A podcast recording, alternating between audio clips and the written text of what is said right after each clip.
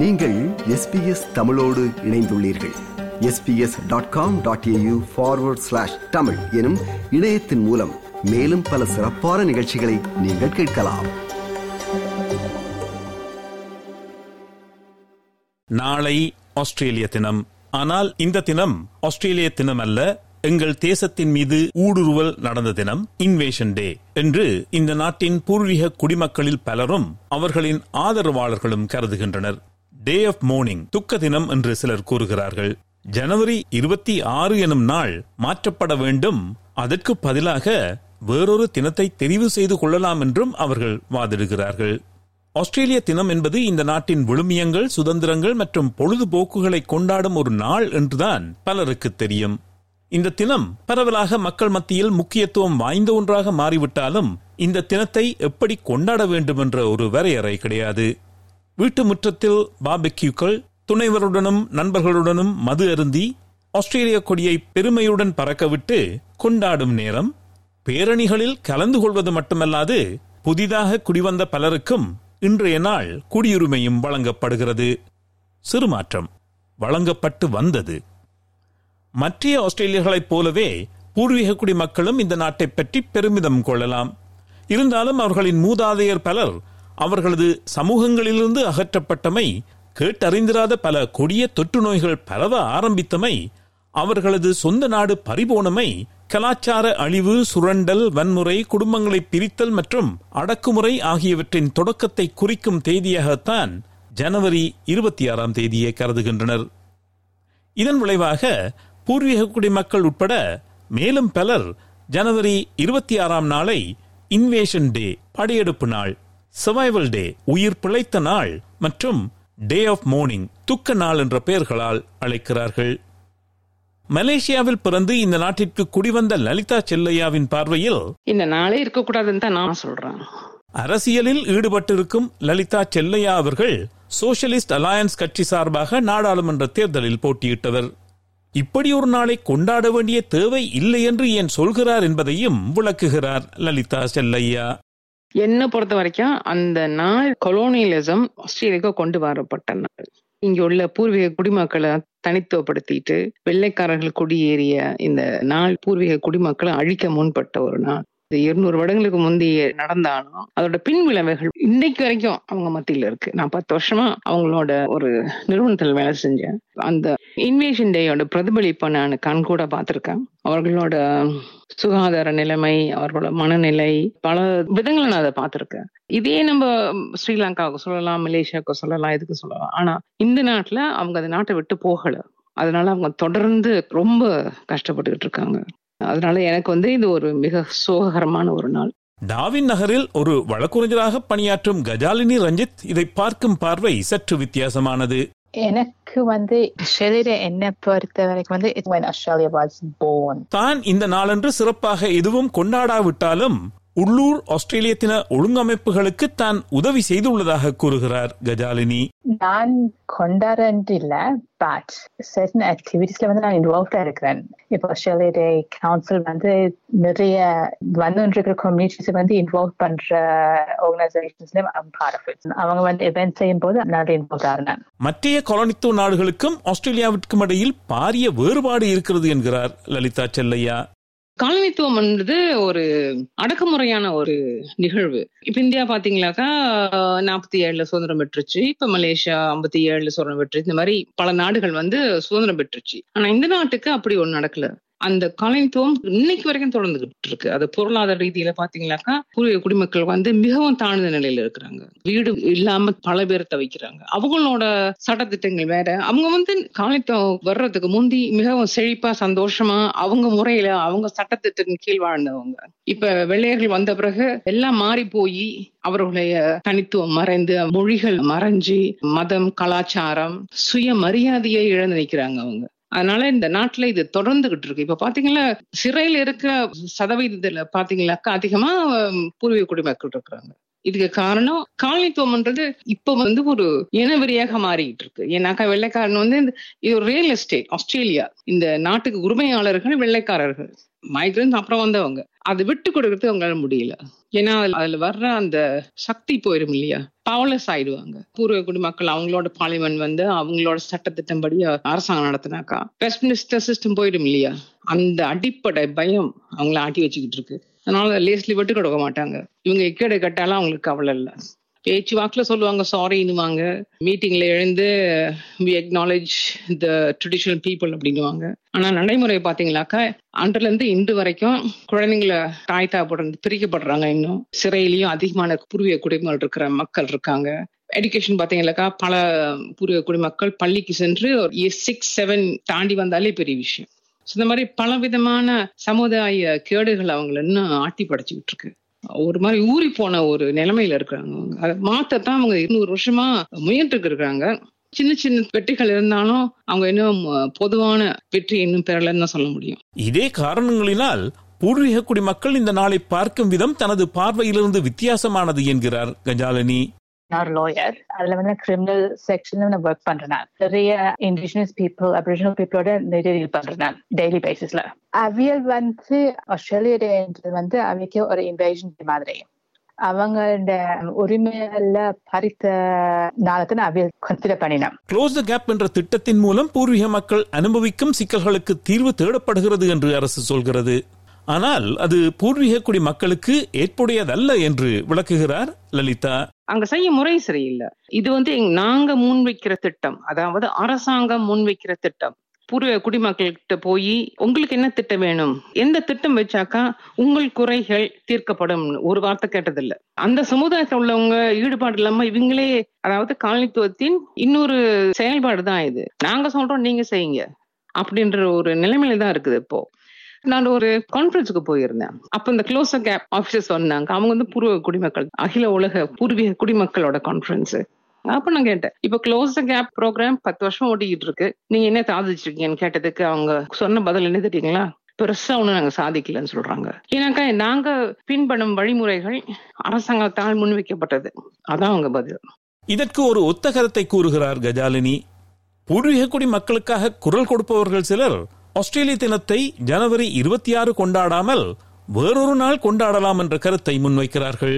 ஆனால் தேதியை மாற்றுவதால் மட்டும் அவர்கள் வாழ்க்கையில் எந்த மாற்றத்தையும் அவர்கள் காணப் போவதில்லை என்கிறார் கஜாலினி Australia Day வந்து மாத்த தேவையில்லைன்னு என்ற opinion if you ask me personally and uh, like I said அவைக்கு வந்து நீங்க Australia Day 26th of January celebrate பண்றீங்களோ அது வேற நாளுக்கு கொண்டு போறீங்களோ Aboriginal people it doesn't make any difference ஏன்னா அவங்களுக்கு வந்து there's um, other issues to address Australia day வந்து அவங்க பொறுத்தவரை லைக் செட் அந்த உரிமையில பறிச்ச நாள் நிறைய ஃபேமிலி டிஸ்ஓரியன்டேஷன் கொண்டு வந்தது நிறைய சப்ரெஷன் அப்படியான விஷயங்கள் வந்து அவங்க கன்சிடர் பண்றாங்க with relate that Australia day so நீங்க வந்து ஆஸ்திரேலியா டேயை செலிப்ரேட் பண்ணது நீங்க இப்போ ஜனவரி டுவெண்ட்டி சிக்ஸ் செலிப்ரேட் பண்றீங்களோ இல்லாட்டி மே ஃபர்ஸ்ட் செலிப்ரேட் பண்றீங்களோ அவங்க வந்து நீங்க அப்படி செலிப்ரேட் பண்ணதே ஒரு பெரிய பிரச்சனை.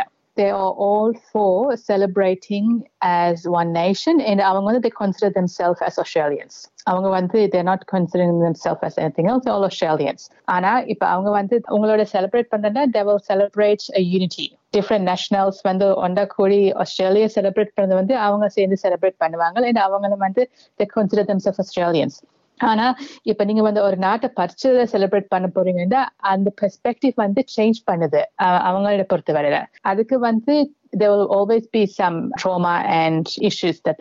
பூர்வீக குடிமக்களுக்கும் மற்றவர்களுக்கும் இடையிலான உறவில் பாரிய விரிசல் இருக்கிறது.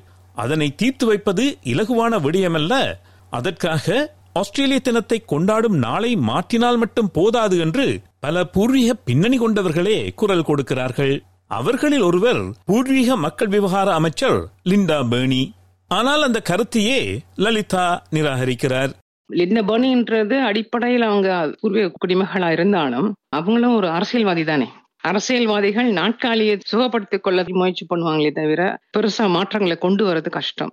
ஏன்னா அவங்க வந்து தொழிற்கட்சியில இருக்கிறதுனால அந்த தொழிற்கட்சியோட பாலிசியை தான் அவங்க ஃபாலோ பண்ணுவாங்க. அந்த அடிப்படையில் பாத்தீங்கன்னாக்கா அவங்க சொல்றது வந்து உண்மையிலேயே பூர்வீக குடிமக்களோட பிரதிபலிப்பா அல்லது அவங்களோட அரசியல் கட்சியோட பிரதிபலிப்பா? அல்லது இதுல கொஞ்சம் அதுல கொஞ்சம். ஒரு மாதிரி மேற்போக்கா. சரி இதை செய்வோம். இப்போ கெவின் ராட் சொல்லலையா? சாரி சொன்னாரு பெருசா. அதுக்கப்புறம் ஒரு மாற்றமும் இல்லையே.